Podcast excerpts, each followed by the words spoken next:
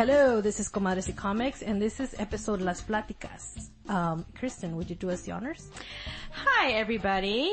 Uh, we have a special surprise for you.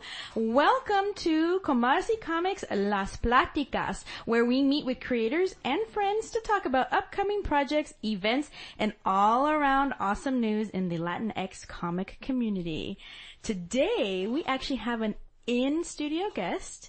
We have with us Henry Barajas, creator of, in his own words, La Voz de Mayo, Tata Rambo. I'm so excited for this book. Oh, yes. And it's a comic book that Henry created to tell the life story of his great-grandfather, Ramon Jaurigue. We also have a call-in guest. This is like a twofer today. Right? We're so lucky. We're so lucky. I haven't had a twofer since my 20s. so uh, we have on the phone with us the artist of this amazing book, and that is Jay Gonzo Gonzalez. Hi. Hi guys. Hola.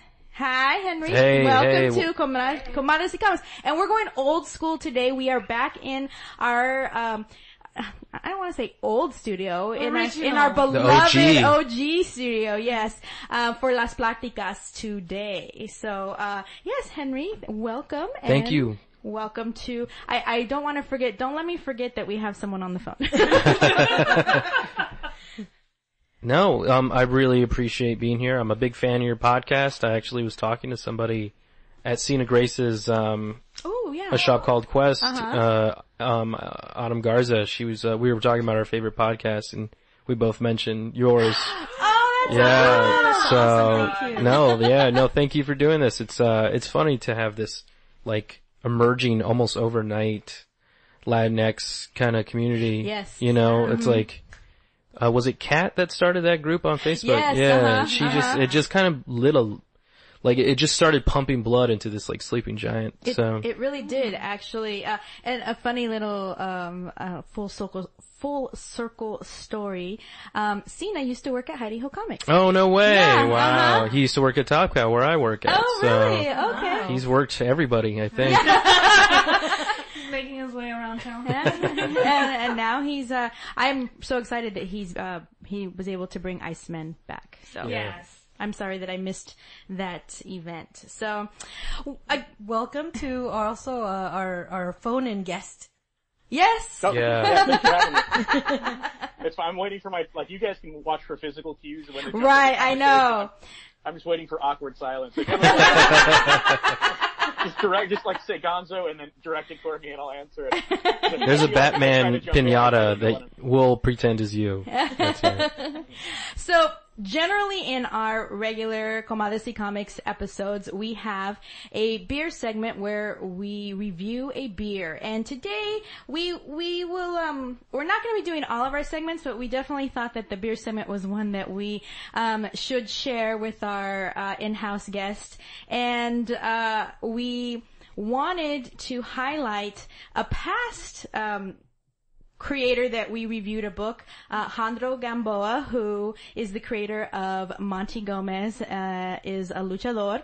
Uh, we, I think, reviewed number one and two of his book. Pretty good. And he was um, at the Long Beach Comic Expo this well, two weekends ago already, Right. and he brought us a um, a beer that is native to his part of California. He's from kind of the Central Coast. Um, I think he actually is from Santa Maria. Yeah, I believe so. Yeah, so this is actually a beer from Santa Maria Brewing Company. Ooh. Uh, it is called Resolution and it's an India Pale Ale. It's an IPA and it's a 7.2 and, um, it, uh, the description says, take an American amber ale and hop it like an IPA. Give caramel and toffee notes up front, but the hot presence and bright bitterness of your favorite ale. Then dry hop with a whole leaf Amarillo hops, and you have your new favorite American red IPA. Now, I don't know if Jen is aware, but, uh, Sarah and I actually already got to taste this. Oh yes. Yes. You told me as I was. She was on a panel at the time that he came over to um, to share a drink with us, and he felt so bad that she wasn't there to uh, to enjoy it, that he left us a bottle. And so that was so nice of him. So this, Very uh, Yeah. sweet of yes, him, and so I thank him for we are going to share it again, and I'm opening it here, and if we can just pour it Yeah, there we go. over there, and uh, right. oh, I can smell it. So it's very exciting because um, he actually can get uh, growler refills. I, I think he uh, invested, and so he was able to get. Oh, that's right. And so um, this one's broken, so I'm gonna keep that. Oh no, this one's broken. Here you go. Yes. Gracias. Gonzo has uh, created his own. Well, he- but when I met him, he had created a comic about a luchador. Oh Um, really? uh-huh. Yeah. cool. Yeah, I've been doing it for uh, six, seven years now. I'm trying to. I, it's hard when you do it by yourself, so I've been working on it for a while. The beer smells like the it's very citrusy. I'm the cute one. It's very Look citrusy. at me. This says it pairs best with tailgates, hot dogs, and a rack of ribs. Ooh.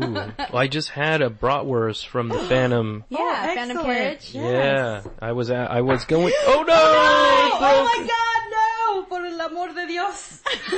Oh no! Oh Oh. my god, my brother promised this wouldn't break Oh, no. and it broke and it broke right over the table. I'm Oh, sorry. no. I will not get to drink this unfortunately. You can have mine. No, no, no. Let me let me get a towel. Okay, we're gonna put pause guys, hold on. Yeah, no problem.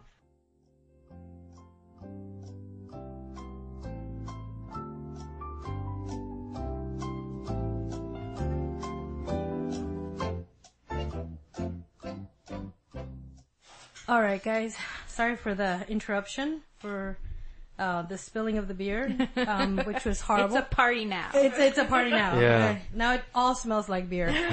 um, so I guess we should just. Oh, uh, you were telling us about the brewery. It's in Santa Oh, Maria. Santa Maria, we were talking about Jandro. And yes, you were saying actually how Jandro is a, um, he bought into the brewery so that now whenever he goes, he pays like very minimal to get his growlers filled. Oh yes. Uh, and, uh, he says it's a, it's a really great little, little like, um, Perk.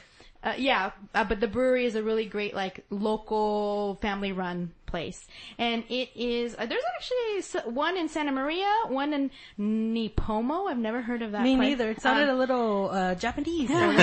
yeah, um, Paso Robles and San San Luis Obispo. So they're all Central Coast um, locations. So um, why don't we just uh, Drink. take Yeah, a drink sip to- and yeah, cheers to cheers, everyone. Cheers to To comics. everyone. It's our first in-house guest and on the phone guest. Yeah. Together. Boom. Yeah. That's good. It's really good. I like it. Has it. a nice little like you know hoppy taste. Has that. It's not too hoppy. The smell of it was very citrusy. The taste of it is, it is, I can, I can taste the toffee and Me caramel. too. Yeah. I can taste the caramel. Mm-hmm. It was definitely a, a nice surprise. Yeah. Um, uh, I when I read it initially, I thought maybe that was something I would not be into, but Yeah. I I really like it. So, unfortunately, um, Gonzo is just on the phone right now listening to, to us taste and I thought you- describe, but, Oh. I thought you were gonna say unfortunately he's sober so he can't drink, but but that's probably a good thing. well, even if he wasn't, he Yeah. still wouldn't be drinking because That's he's true. not here. That's true. um, but uh, Gonzo, because you aren't here, you can't see um, the way in which we rate our beers. And um, Henry picked it out as soon as he sat down. He's like, "Oh my!" there is a. There actually, we record in a studio where there are other podcasts that record, and they do beer um, reviews as well. And they, this is their thing. It's not even our Oh. thing. Um, it's a big uh, penis on, on the wall, and there are let's see, one, two, three, four, five, six um, levels. And so the if the beer is really sucky, it's a flaccid. Sucky. Uh, uh, and then uh, a, a meh is an initial, and then we go up to partial, and then uh, if it's a pretty decent beer, full. But if we really, really like it, it's rigid, and if it's out of this world, it's super saiyan. And there's flames on the And there's tip. flames of coming out of the the- tip. Black. Nice. Uh, just- it's black. Sorry if anyone's uh, wondering. that the word turgid isn't used anywhere in that. I'm gonna go right into the review. Uh, Uh-huh. this is Sarah, and I'm gonna give it. I'm gonna give it a. I'm gonna give it a full. Okay. Uh, I really like uh, how mellow it is. Um, I like the toffee Mhm. um, and the caramel. Uh, it was a nice surprise, and it's not too sweet, which I really like. Um, and there's hardly any horrible aftertaste. There's a, a bit of it, a bit of the kind of hoppy aftertaste, but not too much. So So, ironically, I'm also giving it a full, but because for me it is too sweet. Oh, really? Yes. What? It is too sweet for me. Um, I do like the initial taste. Um, there is that hoppy IPA that I do like, um, but it's too sweet for me. Wow. Mm-hmm. Okay. Uh, I'm gonna give it a full, but that's because it's not sweet enough. Look at that. What? yeah, um, I, It's an IPA! I know it's an IPA, but I like sweetness. um, um, I do like the toffee taste, and I like the fact that I can taste it a little bit on the roof of my tongue. On the roof of your tongue? It is a roofer. Yeah. Yeah. At the roof of my mouth. It's a, and it lingers there a little bit, but it doesn't have that overwhelming hoppy taste Mm. that I am not fond of. Yeah, she's a convert. She's a beer convert. Oh. Yes, yes, I am. So Henry, what do you think? I, I'm gonna have to disqualify myself, um, only because I had a lager earlier, Oh. so my palate is is not pure. Mm-hmm. Yeah. Um, but if I had, I would probably go with a partial. It's Yeah. just, uh, it's not blowing me away, you know. I mean, I have to blow this away. I want it to blow me away. So, So you wanted to blow you. yes, exactly. It did spill all over me earlier, or I Yeah. spilled it on myself. It's anyway, true. it's good. It's good. I'm, I have nothing. I cannot. I cannot, within good conscience, give it a, a review. But it's good. And I Okay. appreciate it. Okay. Well, thank you for sponsoring this uh, um, segment, uh, Jandro Gamboa. Thank you so much for the beer. It's uh, I I really enjoyed it. That's Thank really you. cool of him. I Yeah, like that. and we will continue to enjoy it throughout our episode um, of Las Platicas. So let's go ahead and get started. Um, Henry and both uh, you and Gonzo, um, we'd really love for you to introduce yourselves by describing your own entry into comics and how being Latinx has shaped those experiences. Um, okay, well, I'll go first since you pointed at me and we can't point at Jason. um, I, I started going to, I, I mean, I, I've been reading comics my entire life, but I started professionally when I worked for the Tucson Comic Con. I was, uh, like a co-organizer and I created my own comic, uh, El Loco. It was about a Mexican American superhero that like was a, a migrant farm worker who was caught, um, in a storm while the pesticides plane was flying over. Ooh. So he gets struck by lightning and he gets superpowers, but he doesn't know how they work. But because he's a lifelong comic fan, he he wants to do good. So the idea was that he would fight um, racial profiling and the chupacabra. And, And the chupacabra. yeah. And the chupacabra was this like big like uh, drug lord. It was really a strange idea, but it was it was in response. cool. Yeah, before he could bust the chupacabra, ICE arrests him because they think he's a Uh-huh. an, an illegal Yeah. immigrant, as they would say. So Right. it was a response to Jan Brewer's SB 1070 Oh, uh-huh. uh, controversy. So it made the news. It was a good time, and then I became a comics journalist, and I got a lot of contacts. And Heidi MacDonald's the one who broke me in that way. Oh, okay. And then I worked for some publishers, and I've now I'm with Top Cow Productions, who is a uh, uh, imprint of Image Comics uh, that was founded by Marc Silvestri. So that's what I do from nine to five. But in the since then, I've been trying to make as many comics lately. Uh, the, my most recent thing was the I was a contributor to the Where We Live anthology that Right, was yeah. that raised money for the Route 91 um, survivors and uh, victims, families. So uh, it was uh, an honor to be a part of that, which I learned today raised over a hundred thousand dollars Oh, for the wow. Route 91 charity. Yeah, so That's great. um, and I started to write this comic, uh, and um, I, if it weren't for Matt Hawkins, my boss at Top Cow, actually introducing the idea of having Gonzo work on it, we wouldn't be talking now. So, Uh, this comic being La Voz de Mayo. Yeah. Okay. So, I mean, just listening to the topics of uh, the comics that you worked on in the past and the one you're working on now, obviously, being Latinx has shaped your experiences Yeah. through that. Definitely. Um, you know, I've, I'm a big, I'm from Tucson, Arizona, so I've always tried to incorporate where I'm from and what I know in comics because growing up I never saw that. You know, I never saw a Mexican superhero. Whenever I go to Comic Con, people are always asking me, "What are you gonna dress up as?" And I always reply with, "I'm there are no fat Mexican superheroes for me to dress up as, so I'm going as myself." And uh, so I wanted to. I've always wanted to introduce that type of flavor into comics that's desperately needed. Yes. And like we were saying before the podcast recorded, you know, it's it's like an overnight kind of culture, like a big, you know, um, just uh, brotherhood and sisterhood, and you know, whatever, however you want to identify as.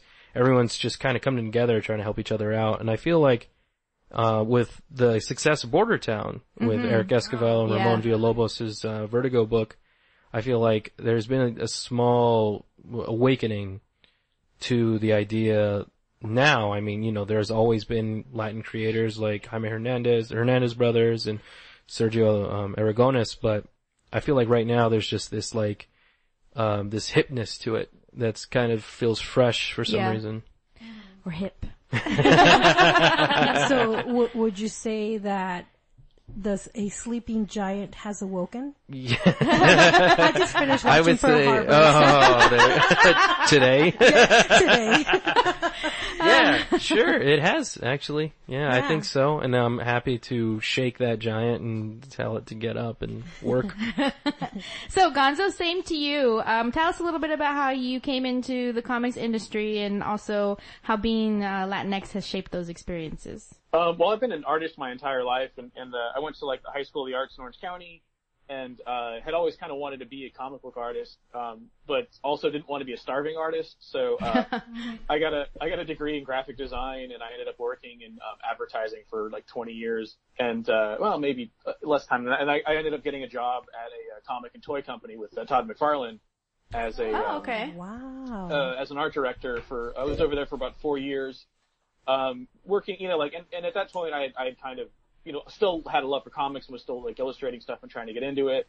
And while I was there, uh, I was like working on some projects and then, um, through some cutbacks, I got like let go. And so I, I got out in the world and was trying to, uh, was trying to get a job just at Marvel or DC or some, any publisher, right? Like I was, you know, shopping my portfolio around trying to, trying to get work and I had had a portfolio full of, you know, sample pages I had done and I'd also done this little like lucha libre story that I had done, um, kind of as a response to all the other lucha libre I saw in the world, uh, because they never get it right. Like they they don't understand the tenets of, of the uh, of the culture, and and more broadly, uh, I saw Latino culture and specifically Mexican culture portrayed in a very specific way in American culture. Mm-hmm. Um, like every time you see Mexico, it's like sepia tone, it's like brown and shitty looking. Yeah. And and I'm like, have they been to Mexico? Like, have you have you, have you seen what a Mexican neighborhood looks like? Like, no house is brown. Right. Or- Yeah. so uh, so I, I I had done this this like lucha libre comic, little like eight pages of it, and it was uh, it's everything I knew like Latino culture to be and like lucha libre culture to be. It was like bright, vibrant. It had a very kind of like specific point of like uh, artistic point of view to it, and uh, invariably amongst all the other sample pages that I had, I would show editors. They'd all stop on that and be like, "Dude, this is cool. You need to do something with this." And so uh, I had a publisher who got kind of very interested in, in seeing what like a full issue looked like, and so I produced the full issue, and then um, he tried to sell it off to some editors, but uh, but didn't um, but couldn't find an editor who had like free time. So, uh, but he encouraged me to print it on my own, and I, I, I talked to a bunch of other editors, and kind of one by one, like every editor I talked to was like, "This is fucking cool. It needs to be out in the world. Uh, we're not going to take it on though." so, I, uh, uh, which I understand. It's like a niche market, you know, Yeah. to a degree. So I, uh, so I just like leaned into how like Latino it could be. Like I, uh, the name of the comic is like La Mano del Destino, and I Ooh. easily could have called it The Hand of Destiny, or I could have called it like El Revenjo or something anglified but I kind of made a, a decision to like really lean into like how Latino it was. I'm like, if you can't get past the name, like if you can't translate two Mexican words, like fuck you. Like you, my comic isn't for you. yeah. This is you know this is a comic for like Latino. So I just kind of flew my cultural flag and saw who saluted, and uh, and sure enough, man, it, it's been pretty popular. I've got some kind of some good press out of you know some indie indie love uh, for having done it myself. Uh, and I started like attending little conventions that were like Latino focused. Like I go to Latino Comics Expo every year. I do SoulCon, which is a black uh, SoulCon, which is happening next weekend actually, uh, which is a black and Latino expo that happens in um, Columbus, Ohio. Oh it's like tangential wow. to That's awesome. the, yeah, it's like tangential to CXC, which is uh, Jeff Smith's convention that happens out there. So I actually once I got into like a world like once I got into like lucha libre, like instantly it's like that's such a small world. Like like I know dudes from El Rey Network now. I know wrestlers. I know like uh, um, all the Lucha Underground. Like it's fun. Like the the Lucha Underground people like know who I am. Like they've retweet like they've tweeted out like my comic before. So it's just such a small world. And then like like also like Latino comics like uh, has been a small world. Like we were talking about Kat earlier.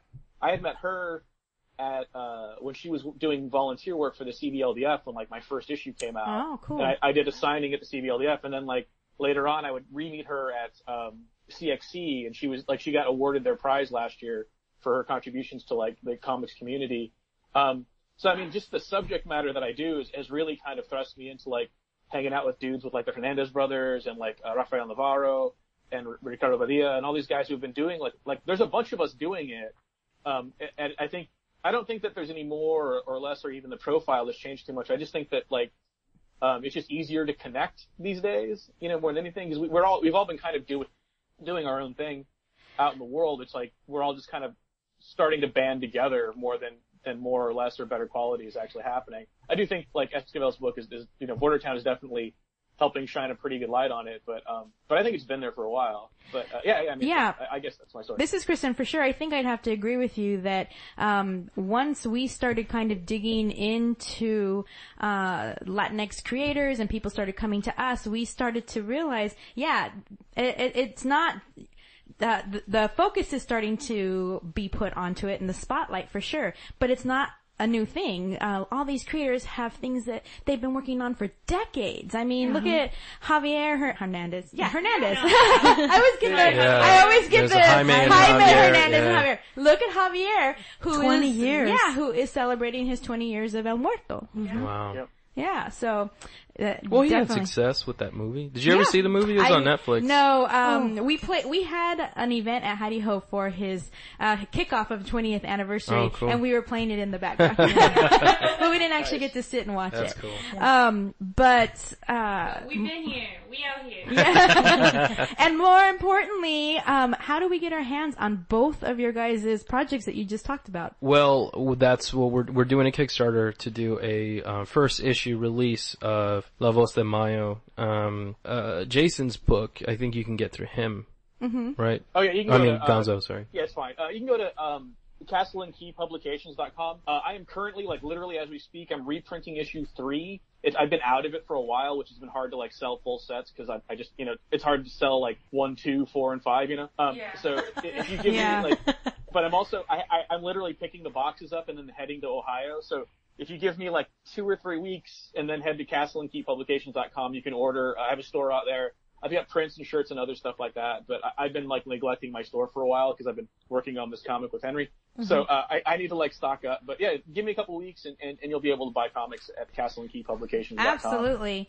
Well, yes. So uh, we kind of got. Um, uh, it was like squirrel. it was started talking about all your other Right. cool projects, but the reason you both are here today on the show is to talk about your project that yes, you do have a Kickstarter for uh, right now. In his own words, La Voz de Mayo, Tata Rambo. Yes. So um, why don't you tell us, uh, Henry, a little bit about what this project is? So the project is a um, retelling of my great grandfather's life while highlighting an important moment where he helped the uh, Pascua tribe become recognized under the federal gov- under the Carter administration by the federal government so they can get um, just basic needs and services that other tribes are getting like um, uh, money for education and healthcare and reparations um, because this was when this ha- all happened in the late 1960s. It was a post World War II era where Tucson was, was expanding so quickly that they were getting to the point where they were finally meeting people that was already there that they had no control over. So they tried to tax their property, tried to um, kind of up, uproot this whole indigenous land of people that had been there for years. And my great grandfather married my great grandmother, and that's where he ended up was on this reservation. And he was a very politically minded, uh, very, uh, he was very good at writing and reading, so he read the paper every day, was a very informed citizen and wanted to help inspire that culture in his community Right. so that they can keep their land, keep their integrity as a tribe of people. And so he went to San Francisco and worked with Senator Mo Udall and uh, Senator DeConcini to uh, write legislation to um, learn how to be a community activist and help um, figure out uh, like a grid for the community, help get people their land and install uh, plumbing. There was no plumbing, there was no electricity, there was no telephone lines. So they also built a community center where they can um, hold their annual um, Easter ceremony called the Fariseos, so that wherever where they do it now is ha- where they had been doing it, but they can they modernize it. They put like, you know, like uh, it's basically a big food bank and a like rec center for these people to celebrate and you know come together and organize. So this is that story. Um, what I I wanted to do this because none of this was documented properly. Um, the newspaper did stories about what was happening, but it gets lost over time. And it was an oral story, so a lot of people told me that he did so many good things, but they didn't ever really tell me what he did exactly. And I've been a journalist for the last three years, and I wanted to kind of self-discover, see where I came from, you know, kind of figure out what was happening in my world because I spent a lot of time writing about other people, so I wanted to go back to him and, and see what he did, and, and a lot of it shocked me, and a lot of it was very, uh, very unbelievable and amazing, and it was just very frustrating that he ended up rotting away. You know, he had uh, emphysema. Oh, wow. You know, he kind of died alone, and and it was very sad to me for someone who was so, um, Integral. yeah, and someone who just really believed in family, tradition, to just kind of waste away, you know, so I wanted to honor him in the, in the best way that I could think of was in comics, cause I think comics is the best, uh, just storytelling method. So, um, I wanted to do this story. I'd worked with some other people in the past and my boss, uh, wanted to take a look at what I was doing and he really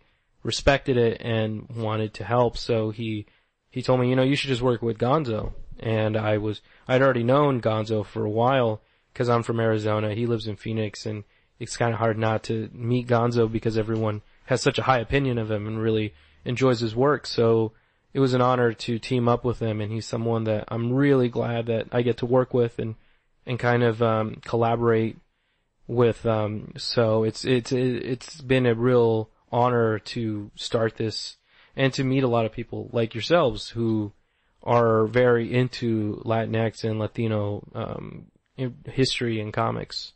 Well, when I read about your story and when you even just showed us the first couple of pages, I was blown away by both the concept of what story you're trying to tell, but then just the visuals that you showed. And obviously you have a personal connection.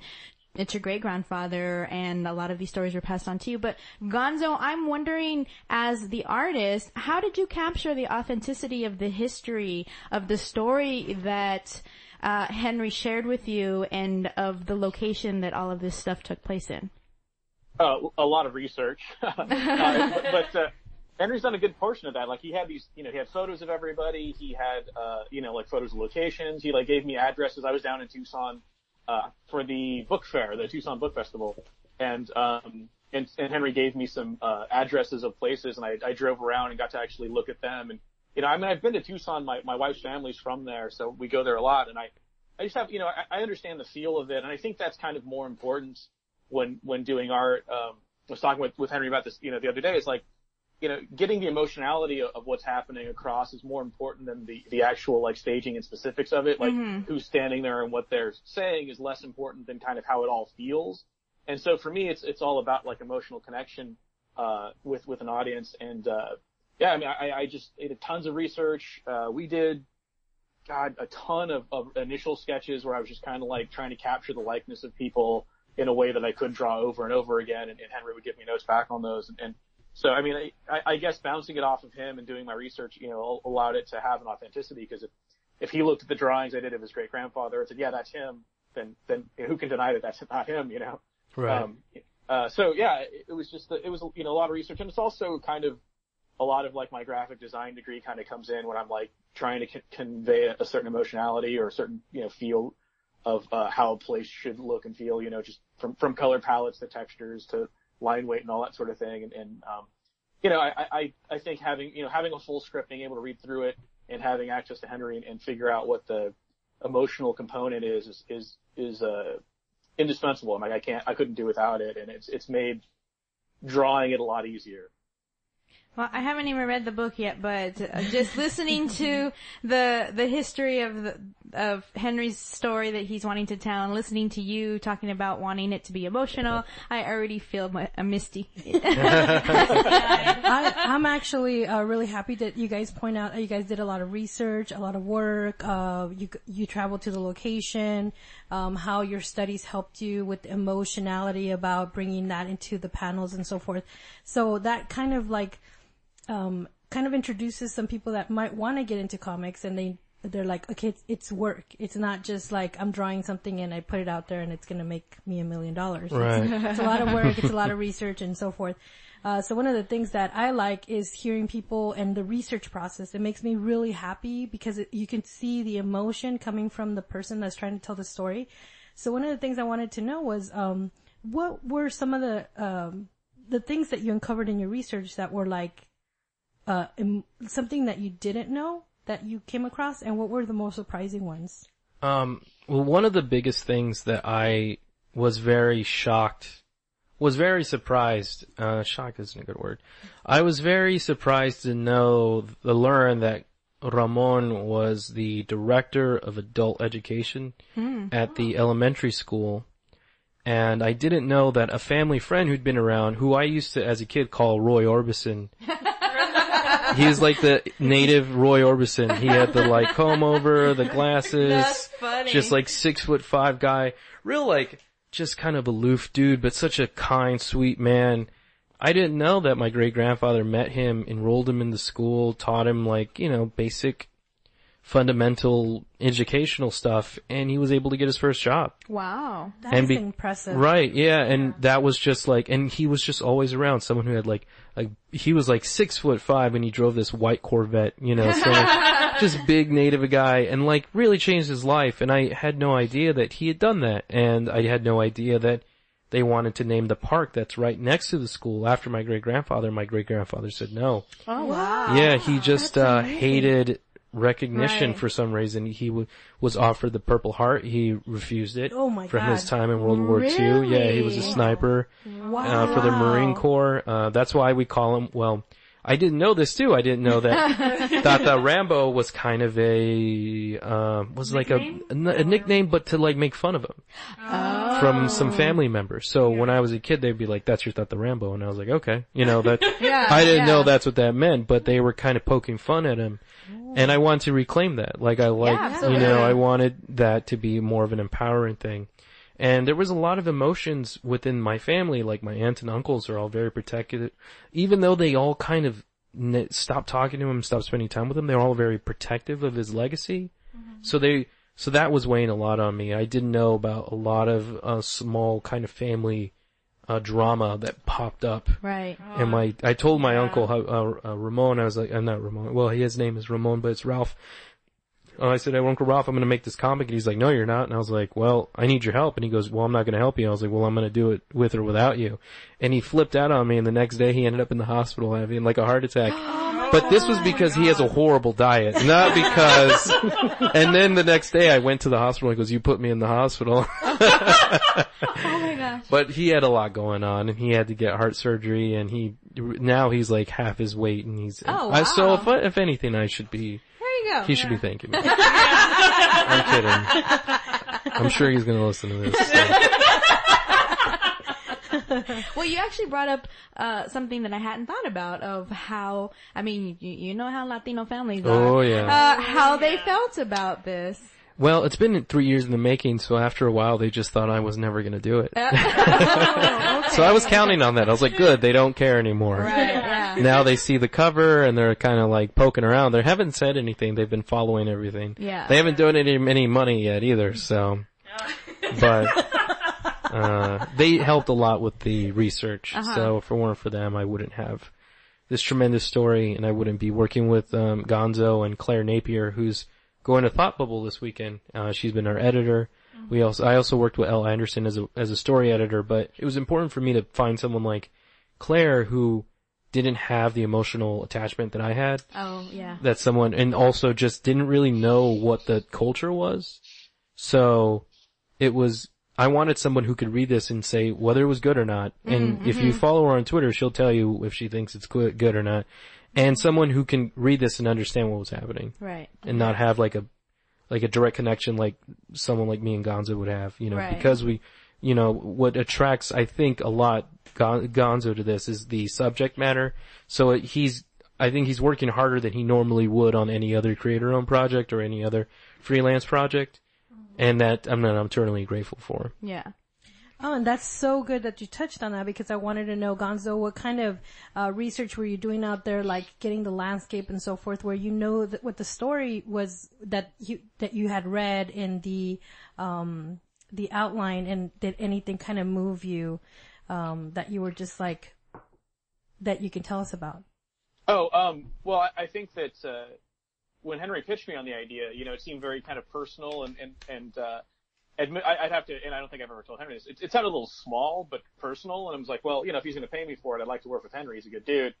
Uh, but then I got the script and I saw the scope of it, and that kind of blew me away. I'm like, oh, I know Mo, Mo Udall. Like, I know, I know these names. Like, these are these are important people in Arizona that he was dealing with, and and uh, and then I had seen uh, I seen a draft of the script that had some um, of that World War II stuff in there, and I thought it, it laid a good groundwork for kind of who Ramon was and, and what his kind of warrior spirit was, you know, and it spoke to that.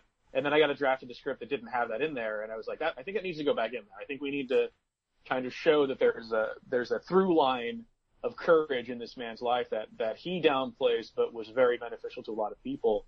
So, um, I mean, you know, I, I just kind of, you know, I looked up, you know, just visually what I had to to, to find references, but then, um, you know, like like kind of historically looking at some of the political figures, uh, and then seeing the scope of this, uh, really kind of, uh, I don't think it changed my attitude toward. Like I was going to do right by Henry because I because I knew it was so personal, but I think it um, it definitely added some gravity to everything. Where I was like, oh, this is super important to a lot of people, not, not just Henry and how how the book comes out. This is important to a whole class of marginalized peoples that have probably never had the story told before, and this is just a nice uh, lens by which to focus that enti- the entirety of that story on.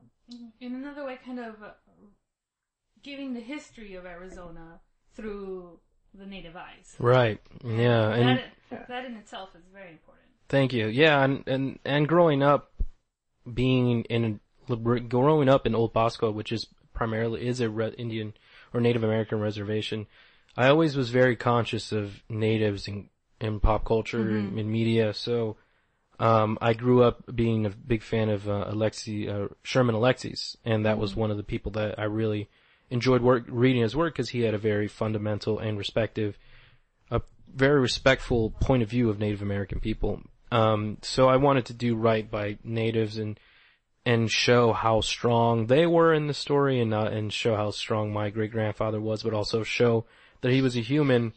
The all this work consequently drove him from his family. Mm-hmm, so mm-hmm. his family felt second best, and that's what I mm-hmm. learned while writing this. Everyone felt like they got the short end of the stick. Like all the family, all the families on the reservation were getting new shoes, new clothes, new toys, and the kids were all giving that away. Yeah. And they were seeing all these people benefit, but they didn't see what they had. I mean, they had a house, they had a floor, they had a really nice property while people th- that they were getting these benefits, you know, these toys and clothing lived on the ground. You know, Right. their houses were made of cardboard back then. And, um, so what really ins- kind of pivoted the whole movement was the Interstate 10 construction.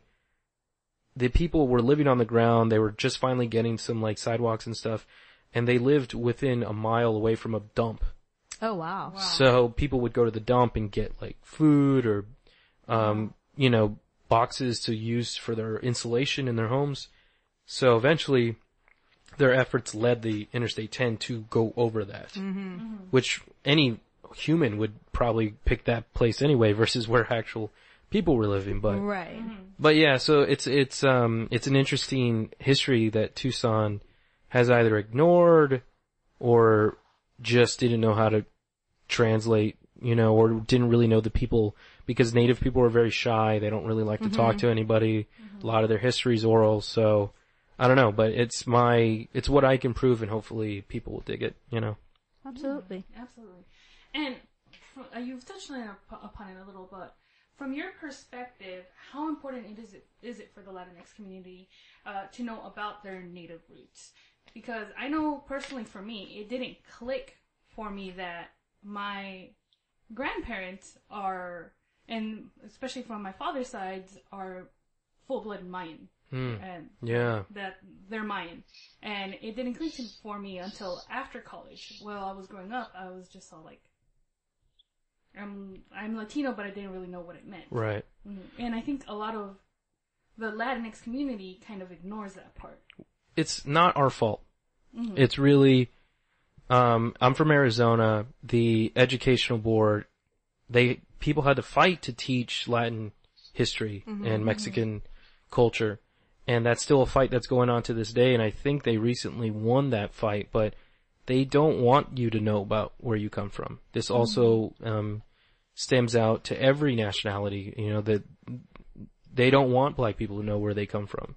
You know, like they don't want us to know how we got here because it's beneficial to us to just be these workers and these people that just kind of pl- plug in A and B, you know. Mm-hmm. So I'm very fortunate to be able to go back and see my great grandfather and see how he what he did. And sometimes it's um it's some people aren't as lucky, you know, and I don't have the best relationship with my father, so I'm unfortunately never going to know my dad's side. This is mm-hmm. all my mom's side. Oh, okay. Uh-huh. And my dad's from Juarez, Mexico, and mm-hmm. I'll never, you know, because of my relationship, I don't want to know of him, so I will never be able to get that mm-hmm. from him. Not that he knows, but he mm-hmm, would be able to help me with that.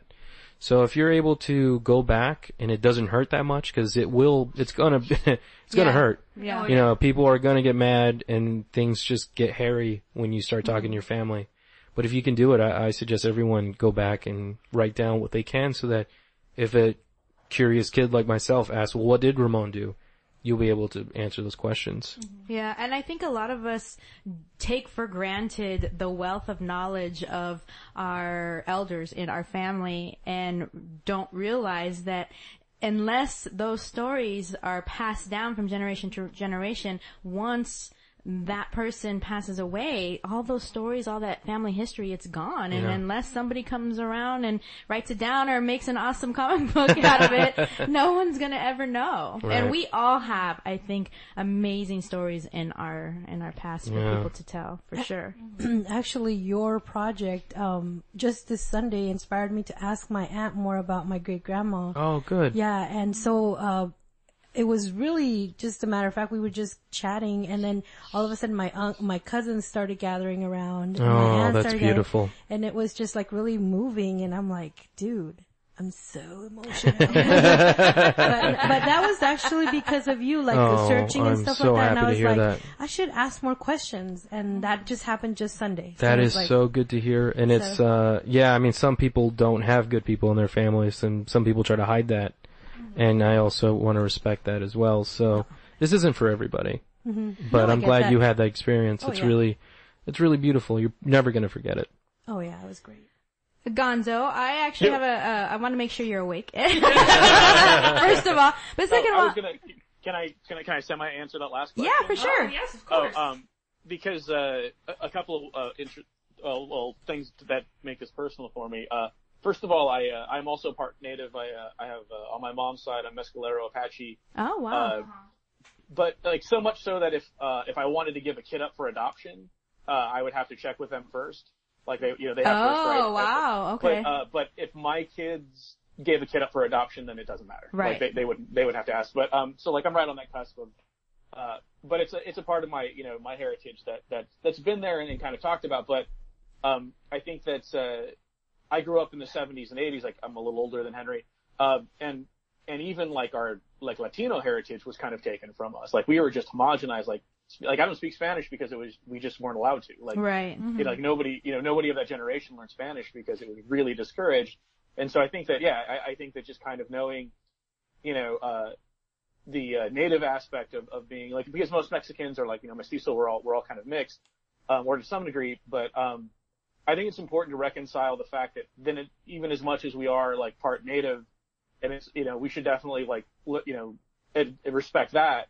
like we, we are also part Spanish too, right? Like we have the, the skin tone of the natives, but the, the surnames of the, the, the conquerors. So, I mean, Yeah. it, it's, it's, uh, it's something I've talked about at length before where it's like, you know, we're, we're, it's a complicated relationship with, with history that we have with our own histories. Um, you know, because we're as much victim as we are victimizer, right? Yeah. So Neither I think that's also, neither allá. yeah, it, it's it's also part of why I think that Mexicans tend to celebrate action as opposed to just inherently who who people are. You know, like America's a little more ego driven, and the West is a little more ego driven. You know, there's a specialness to people, right? Like Western mythology has a lot of like heroes that were born a certain way, whereas Mexicans have people who do things that are extraordinary, that aren't just extraordinary by na- the very virtue of their birth. And I think that this story exemplifies that kind of like uh, a heroism that is inherent to Latino peoples. It's like we're not it's not about who you are, it's about what you do, and you can just dig in and do it. I like that. Uh, I like that too. I was just thinking about that. I'm like, he's absolutely right. You Yeah. know, um, I really like that. That that uh, resonates a lot in me. I, it, it just kind of like a little spark, and now I'm just gonna go into some kind of rabbit hole and well, it's, it's part of the reason that I that I draw, like you know, not to get back to me personally, but it's part of the reason like I love, I think the luchador is so re- representative of Mexican culture because it's someone who obliterates their identity and is defined solely by their actions. You're right. And I, I think there's there's a lot of Mexican heroes that are like that. You know, from from Zorro, who, who granted isn't completely Latino, but you know there was a a, a comic in um, that was really popular in Mexico that was the uh, an Invisible Man. Like, and it just like literally the main character wasn't drawn; it was just what he did and his effect on people. And I think that as a culture, it resonates with us. Our heroes are always about what they do and not just who they are. And that brings up, uh, again, something that we already talked about a little bit is that oral storytelling is very, very prominent in intergenerational Latino households. Like, it's, it's how we tell stories. It's, uh, we're not really used to writing things down. And, uh, Henry, you said that you thought comic books was the best way of telling your grand, great grandfather's story. Right. And I want you to expand on that a little bit more as well. Uh, like besides oral storytelling and how important it is between uh, the Latino in Latino households, why do you think that the comic book format is more? It was better for this. Uh, for your grandfather's story, your great grandfather's story, as opposed to like a book or like a movie or like a short film or some form of audio. Right. Um, I like the uh, well with me, comics has a better. You could do almost anything with comics. There's, you could do music. You could do everything you want to do with it. I mean, we could make it a flip book and and it can move in front of you. Um, I feel like with film, I'd have to compromise a lot. Um, with um, with prose, which is this was what it was going to be originally. Oh, okay. Um, until I read John Lewis's March, oh, but yeah. with Nate. Powell and I forget who the other guy is, but he's a really nice guy. You can even catch history Right. in the comic. Yeah, format. yeah, you see, yeah, I mean, you could do anything with comics and that's what I love about this medium and that's just my preferred method and, um, I think that this is an easier pill to swallow, Mm-hmm. you know, and I, and I want this to be something that could be used in the classroom too, like, Oh, yeah, absolutely. when I was in um uh when I was in high school, there was a uh, my my uh, history teacher, Mr. Johnson, brought Maus into Mm-hmm. the class to you to talk to talk about the uh, Holocaust. Right. And I was I had never been more invested in school. Right. Yeah. Yeah. Still haven't, you know, until that time. So I feel like that would be some way to, you know, break the monotony of words. You know, I love words, you Yeah. know, and, and I, I feel like I have a, uh, competent, you know, comprehension of that, but hopefully my storytelling abilities as a comic book author will help serve this better and I'll be able to hand this to anybody and they don't have to read the books. They could just see the, the pictures thanks to Jason, uh, thanks to John Gonzo and, uh, they could read it that way, you know. Uh, I, I'd love to read the story about you going and handing this book to um, members of the Yaquis that are still there in Arizona. Oh yeah, that's gonna be, um, that's the sequel. Yeah. um, so, uh, we're in the middle of your Kickstarter campaign. Yes. Right now, can you tell us a little bit about uh, how the progress is going, and um, what are some of the cool, unique rewards that backers can get? Well, I, well, we had two 11 by 17 original pieces by Gonzo and they went first day. So, I bet. yeah, um, he does, we do have some, I think, uh, eight and a half by 11. Are those taken up too? Uh, I, I I haven't checked the status on those lately, but um, they were going. Yeah.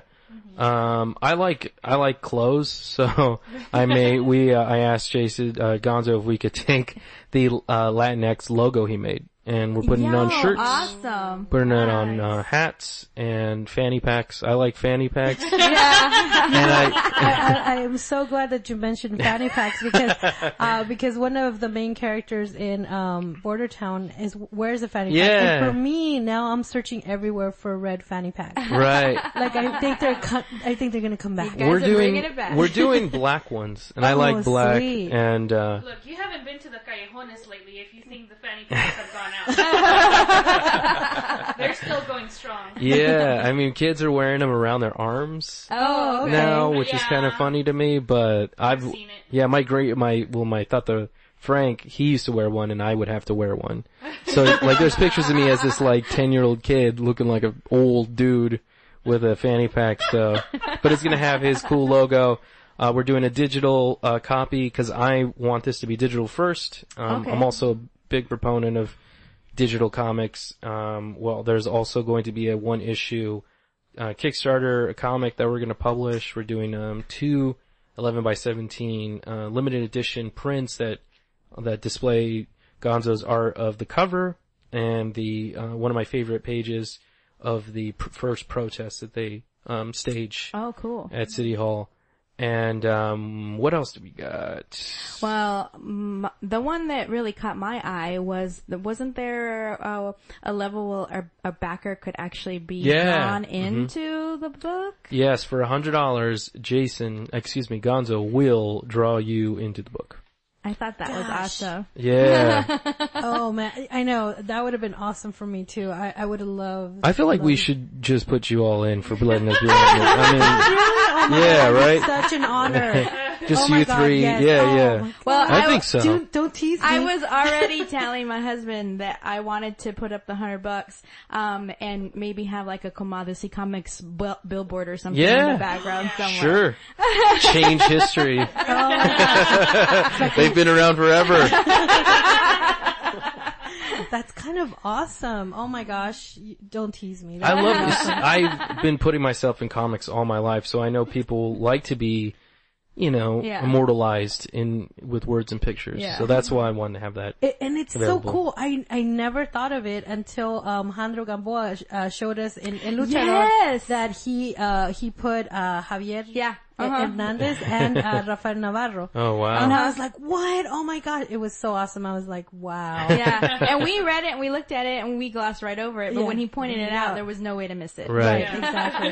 We'll make sure that everyone has to see you three. yeah. I'm so excited. Oh my gosh. But we still need your money. Yeah. No te preocupes.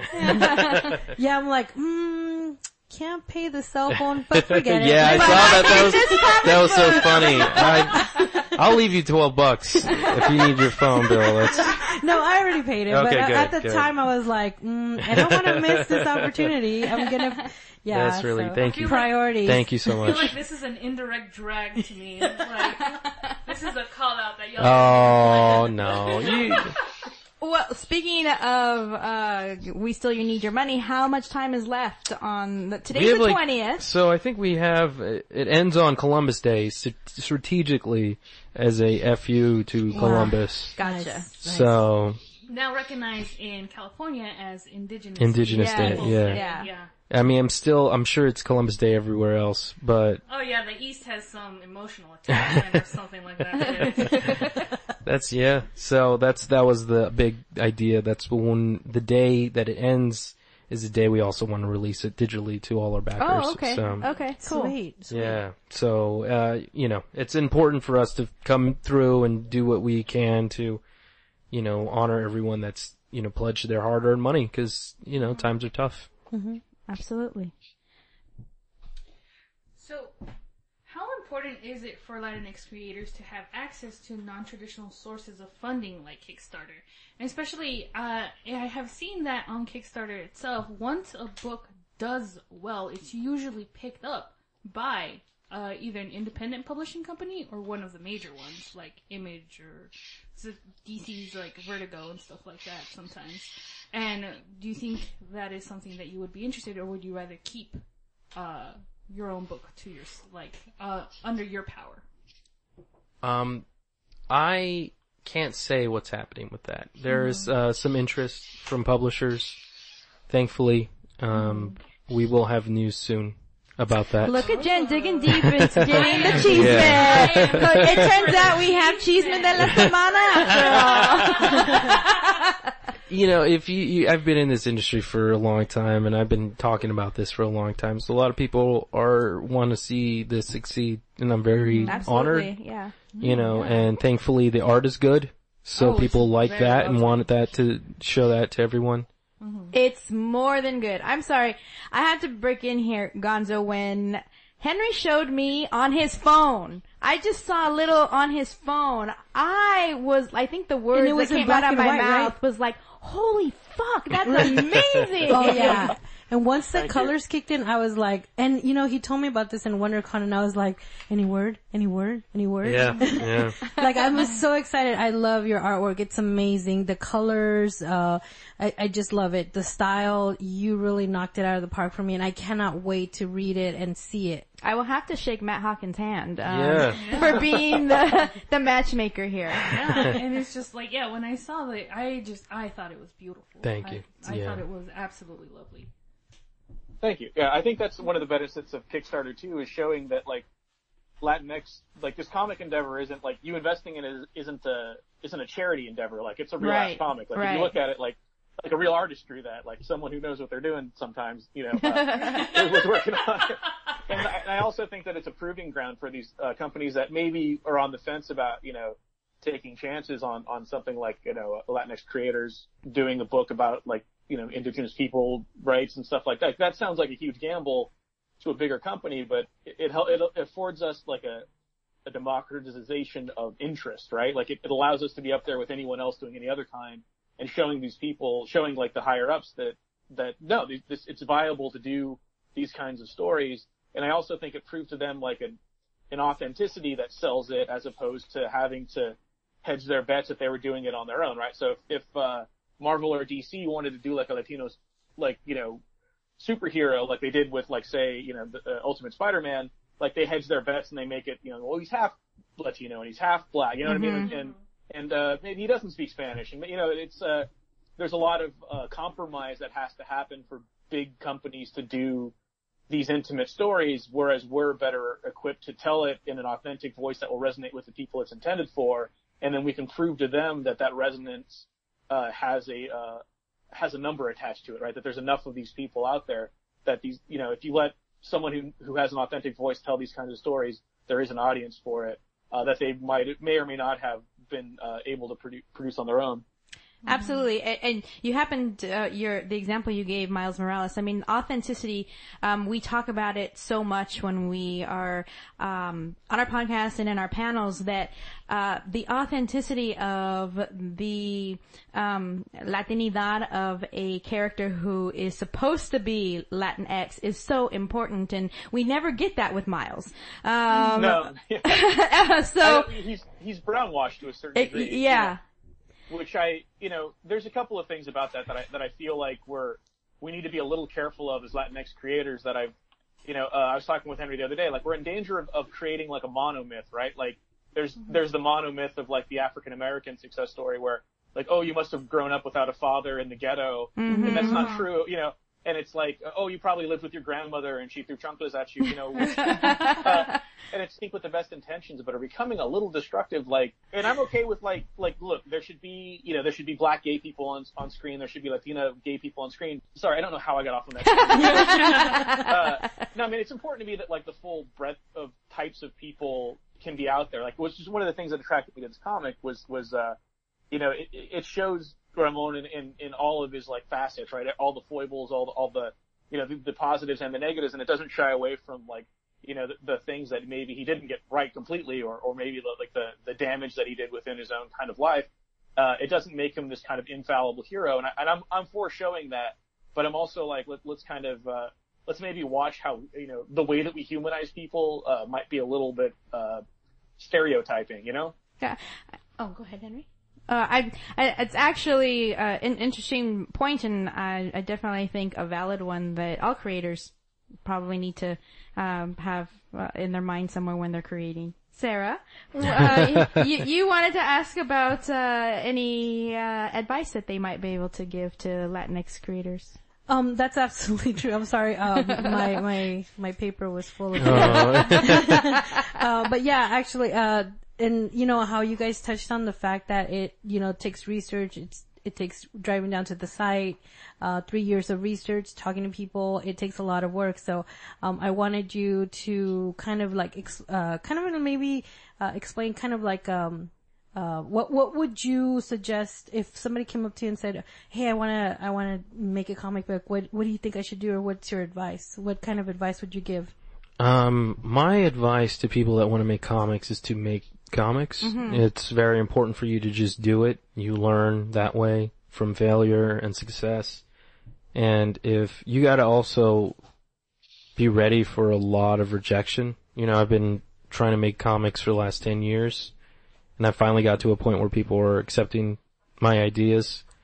So this has to be, this has to be something you really want to do. And, um, also there, there has to be a level of authenticity to what you're doing. You know, people will see through your Hollywood pitch or people will see through your Spider-Man idea that you're Yeah. just changing the name. So I'm lucky to have just pieced together this story that no one can tell but me Right. and use this as a as a way to inspire people, use it as a way to forward my own career, to document my own family, um, just network, be nice to people, talk to people, uh, talk to artists, work with artists, pay your artists, respect your artists. Like I could have done this podcast without Gonzo. Yeah. You know, we we didn't have to call, but I want him to be a part of this, and I want him to know that he's very is just as important. Absolutely. Put your creators on the on the cover. Um, pay your editors and find the best people that you could possibly find, and do your best and put your best foot forward and just make the book.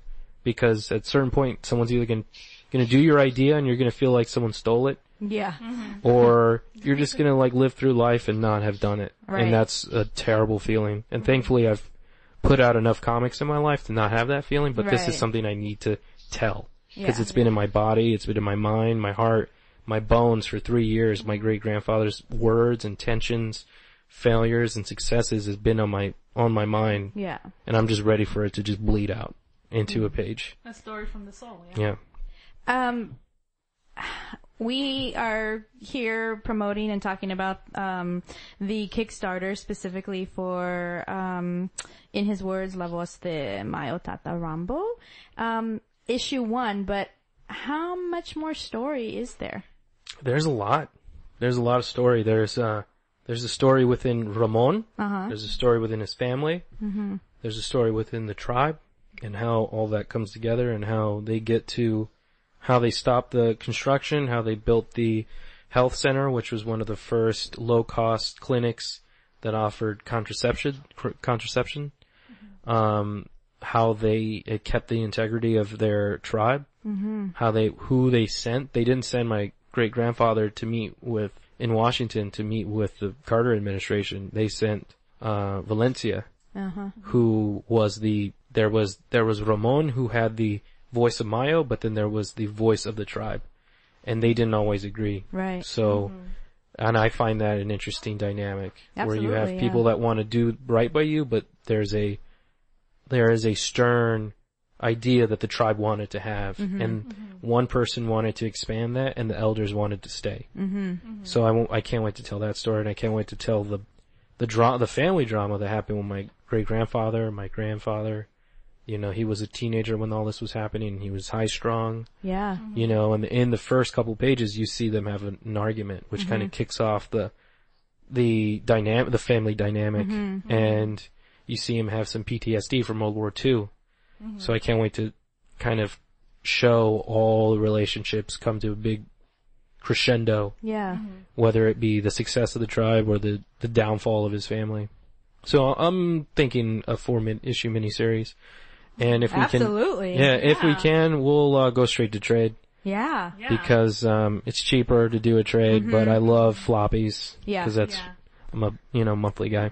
Right. uh, well, you heard it here uh, first that trade paperback's going to have a release party at Hi-De-Ho Comics. Yeah, yeah. I really hope maybe Gonzo can make the trip down. That'd be awesome. I mean, I'm hoping. So the you know the other thing with the Kickstarter money is that we get to you know save some money and send them out you know to cons and Yeah. you know put them up and send Claire out. I know Claire is very reluctant to come to the United States, which I totally understand Yeah. at this point. Yes. Yeah. Yeah. But it would be cool to meet Claire in the flesh because we've been talking a lot for for like the last two years. So, but yeah, no, I I can't wait to do a Hi-De-Ho party. It's gonna be a lot of fun.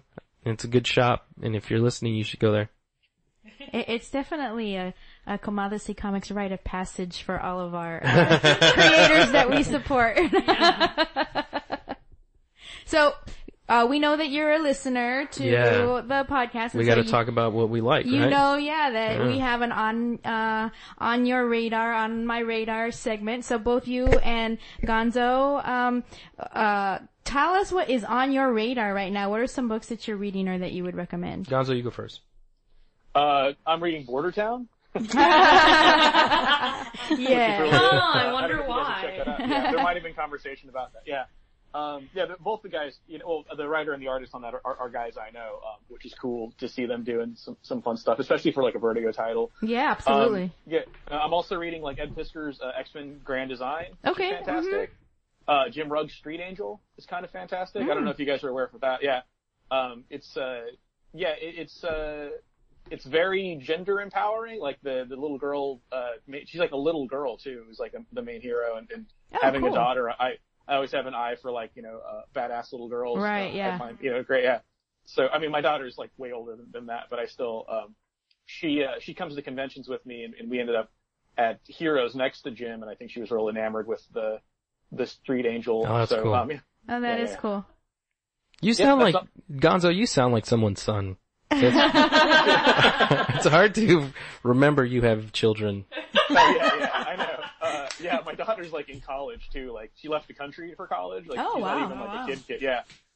That, that's still, I don't feel old enough for that, you know, like, you know, I feel like she ran away from home more than she went to college. Right. or that she's missing, maybe, that should be it. Uh, I'm uh, really into Burnouts number one that came out this Oh, last yeah. Wednesday. Oh my god. Okay, Yeah. Jen. Oh, so is this the book you want to read? That you talk about? Jen read me the description of that book and I just busted out laughing. I'm like, oh my gosh. I had no interest until reading that. They- Yeah. They, were saving the world one, uh, One toke one toke or at a time or yeah. one puff at a time. One puff at a time. One blunt at a time. Yeah, yeah. No, I'm really good friends with Dennis Culver, who's the writer, okay. and um, I went to his signing last night at Collector's Paradise Oh, uh-huh. in Winnetka. Um, I really like that. Aside from him being my friend, it, it, it's funny because like when you get into this, as, as you know, you all would know, Yeah. you start to read comics that are your friends, so you feel biased. You Yeah. know, like the Iceman number one by Sina Grace. Yes. It's a great, you know, he had mentioned this at the signing. He said he did the telling out story. Now it's the being out story, Uh-huh. which is really Uh-huh. interesting. And it's Yeah. very Sina Grace if you know him and Yes. read the dialogue.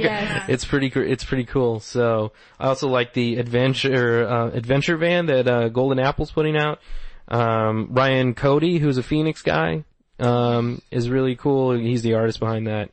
Um, and Dennis, uh, Will Dennis is the editor and I got to work with him when we did Where We Live.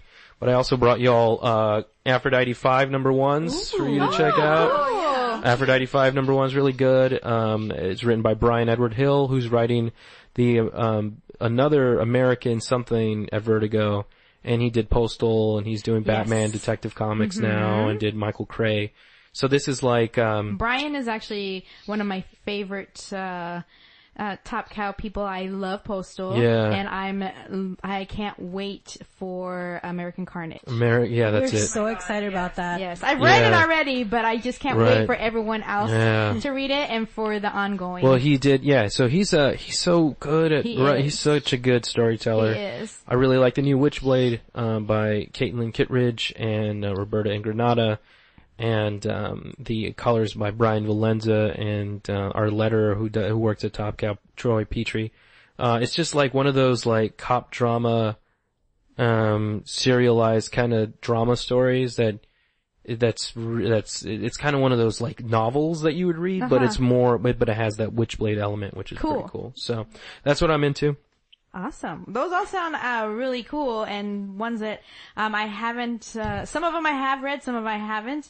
But I'm always looking for recommendations. My my single floppy pile is so big. I've just been reading trades. You have a big uh, floppy lately, but one, yes, just- I have a big floppy one just waiting for me at home. you That's why I love this show. You don't care. You three just don't care. That's what I love. That a lot of podcasters like don't want to piss off creators, don't want to say the wrong thing, but you three just don't give a shit. Yeah, yeah. I'm more of the uh kind of like I try to be like Switzerland, like it's cool. that red color they used was great. but uh, Yeah. but these, especially Jen with the Yeah. angry Oh, cat, Jen. I love it. Yeah. Yeah, Angry Cat's my favorite. But you know what? I don't like something, I'm gonna say it. But you know, it, it, and, and then she inspires me to be more like, hey, they need constru- constructive criticism. Yeah, So, that's yeah, important. Yeah, definitely. Yes. So, for those people, say my 85 year old grandmother wanted to support uh, Tata Rambo on Kickstarter, how would you describe to her in the easiest uh, way Wow. possible how to support your project? I would just say, give me your iPad. I'll do it. Uh, to I would tell describe her the, to, to, to write a five dollar check. put in a birthday card. I was putting five dollars from my grandmother up until like my my thirties. Aww, that's sweet. I was giving my grandma five dollars. Um, so are you asking me how to explain the project or the Kickstarter? No, how would how would you best explain in the easiest way possible for someone to support the project on Kickstarter? Maybe like for people who've never even Right. done anything on Kickstarter before. Never even heard of Yeah. Kickstarter. Yeah, so Kickstarter is a online crowdfunding platform that allows people to donate money to specific tiers or get certain rewards that's mm-hmm. tied directly to Amazon. So it's like buying an Amazon book, Oh, basically. I didn't know it was directly Wow, to Yeah. that's, Amazon. That's see, we learned something. There Yeah. you go. So that's where the 10 to 15% comes out of. Whenever you do a Kickstarter, Okay. they have to pay Amazon for the processing fees. So I'm, I'm just basically, it, it would be like buying a comic through Kicks, through Amazon. right. Okay. Oh, okay. But cool. instead of buying it through a store, you're buying it from the curator, the person who actually is making it. Right. And so how could we do that? Do ca- do you have links on Yes. a website? So like where we- can we go? Excuse me, the beer and the bratwurst is uh, making me burp. Uh, so we have a La Voz de Mayo Instagram. You can find us on La Voz de Mayo. If you look up La Voz de Mayo on Kickstarter, you can find it on my Twitter because I'm ba- constantly asking people to, for their support. on my Facebook at Henry Barajas. You can find it on Jay Gonzo's uh, social media streams as well. Um, we do not have a centralized website, but we do have an Instagram where the link is in the bio. So, um, since the kids don't really use websites, I feel like the Instagram, Yeah. uh, Snapchat's a little too risky. So Yeah. we'll, uh, we'll just stick with Instagram. yeah, I the totally kids. agree. We we uh we refer to Jen when we want to know what the kids Uh, are doing. Am I missing a place? How old are you?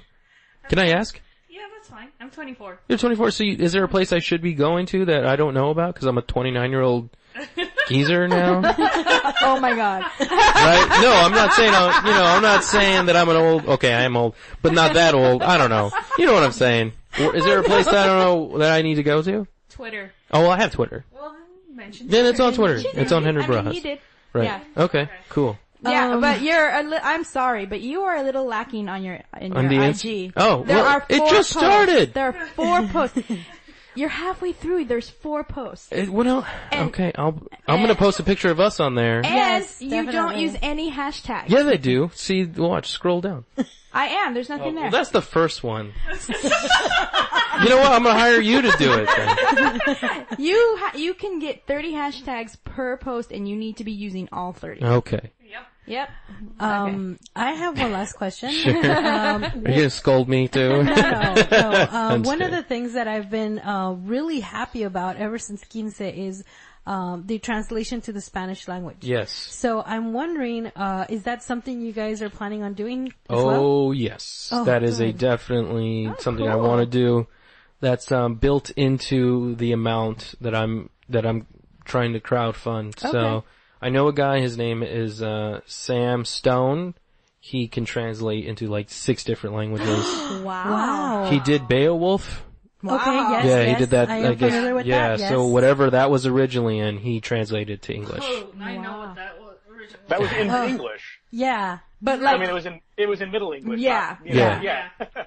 whatever I don't know he yeah. yeah. i don't know what he's i mean he knows like a bunch of languages and we talked and he he's interested in doing it. I, it's very important for me to share this in spanish because then the people in pascua that can read spanish will be able to read it. Yeah, when we ever we do uh, conventions or expos, um, my husband does a, a, a web a web comic, and he did a special for this last year's Latino Comics Expo, um, where he took the best of, and he had Jen actually translated them oh into well maybe Spanish. jen can do it and um the people that come up to our table and they see that book and they they start looking through it and they realize that it's in Spanish, they get so excited to be able to take it and share it with Oh, their monolingual family members Good. at home. And seeing that is so awesome. yeah Um, knowing that that comics are now reaching a whole nother